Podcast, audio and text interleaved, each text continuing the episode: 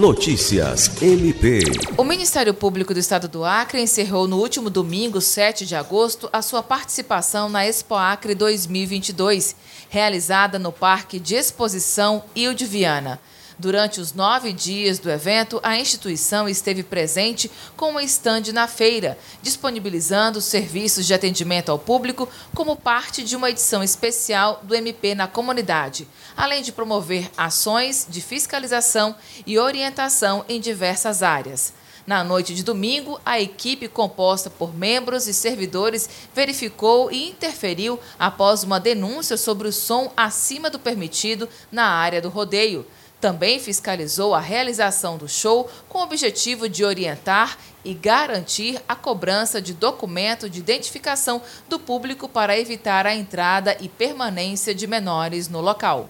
O procurador de Justiça Getúlio Barbosa, que coordena o grupo de trabalho de acompanhamento e fiscalização instituído exclusivamente para atuar na feira agropecuária, fez um balanço sobre a 47ª edição da Expo Acre e a participação do Ministério Público Acreano. O procurador avaliou que a feira transcorreu, no geral, com menos problemas que em outras edições e apontou como exemplo a cavalgada, que já registrou graves incidentes no passado, inclusive com mortes de animais, o que foi evitado nesta edição.